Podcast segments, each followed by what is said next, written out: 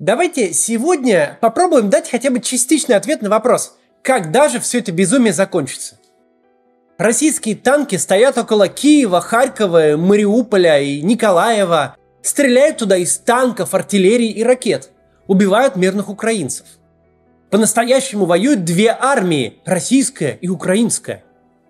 Россия стала страной-изгоем. Из Москвы скоро можно будет улететь разве что только в Ереван, и то не факт. Доллары покупать запрещено, Макдональдсы закрываются. Когда же это все прекратится, и мы вернемся к нормальной жизни? Очевидный ответ тут один. Тогда, когда в России будет другой президент. У этой ситуации есть один понятный виновник, и его имя Владимир Путин.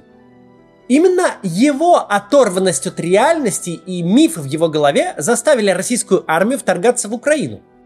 Никаких объективных причин у этого нет – и как только Владимир Путин тем или иным способом перестанет быть президентом России, война закончится и дела начнут налаживаться. В таких системах, как наша, невозможно прогнозировать подобные уходы. Но мы сейчас можем констатировать одно. Режима Владимира Путина, который он строил 20 лет, системы той, которая существовала до 24 февраля, больше не существует.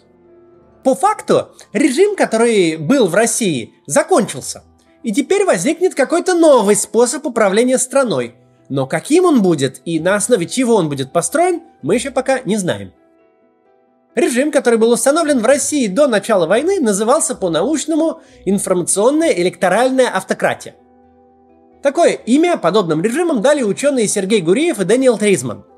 Об их работе я делал отдельное видео. Режим мимикрировал под демократический формально проводил выборы, держал некоторые свободные СМИ с небольшими аудиториями, но существовал за счет зачистки политического поля и контроля основных медийных ресурсов. У него было несколько важных свойств. Первое и главное, основным его действующим лицам можно было очень хорошо жить за счет изъянов российской коррупционной системы. Вместо законов в России были понятия и договоренности – и те люди, которые оказывались близко к телу президента, могли богатеть совершенно несоразмерно своим позициям. Но история эта работала не только на друзей президента и верхние эшелоны власти. Образ жизни ближневосточных шейхов мог вести довольно широкий круг российских руководителей.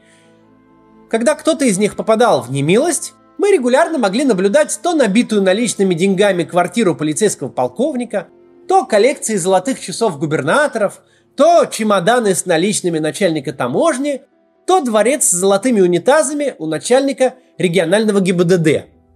Ну а расследование Навального регулярно показывали нам, как живут чиновники, которые в немилость еще не попали. Их дворцы, и яхты, и имущество за рубежом.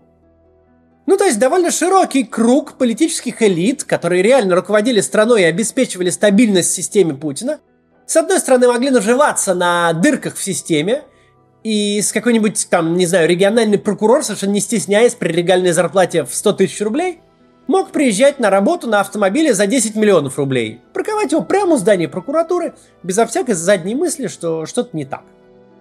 Однако, была у этой системы и обратная сторона.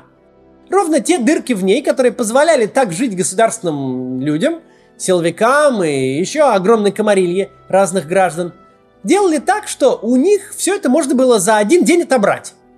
На любого человека во властной вертикали за один день можно открыть уголовное дело и надолго посадить. Причем совершенно законно. И любое попадание в немилость, проигрыш в аппаратной борьбе или просто невезение и попадание под какую-нибудь публичную компанию могло привести вчерашнего долларового миллионера с майбахами, яхтами или федерального министра, у которого все хорошо, в тюремную камеру на 15 лет. Ну и лишиться всего. Поэтому у всей этой властной конструкции была вторая важнейшая опора.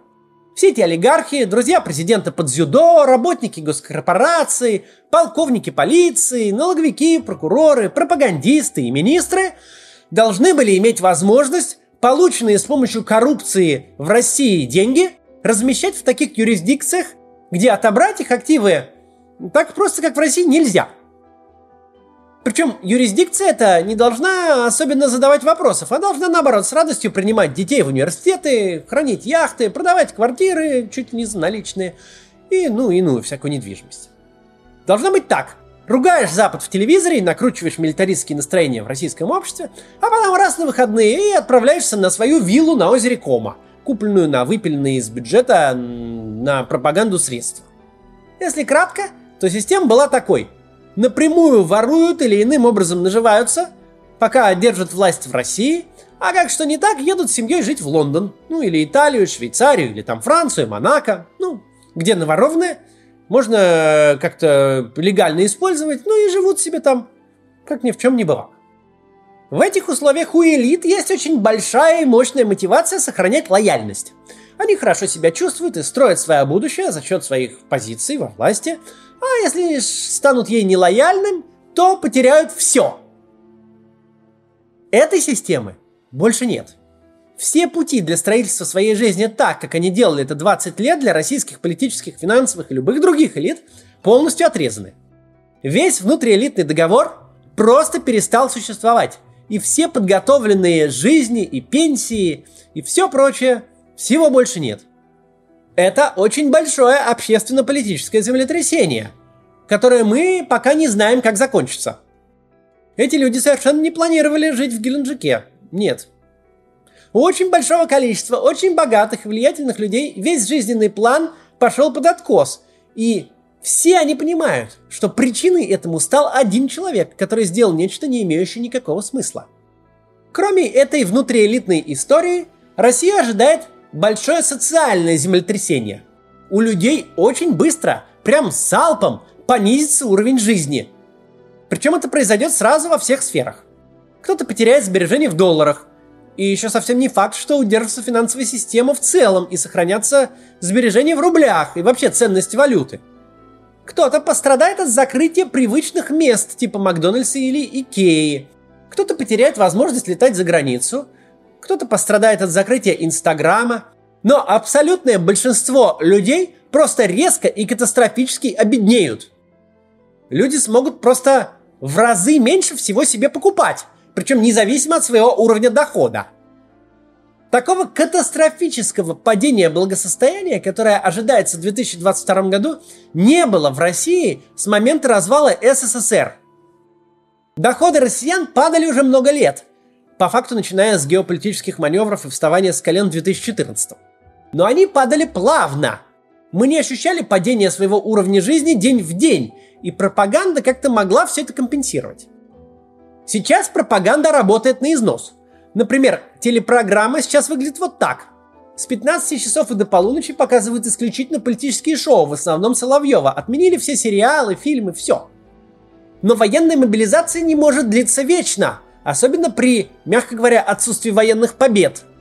Сегодня кризис людей еще не настиг, но произойдет это неизбежно и в самом ближайшем будущем.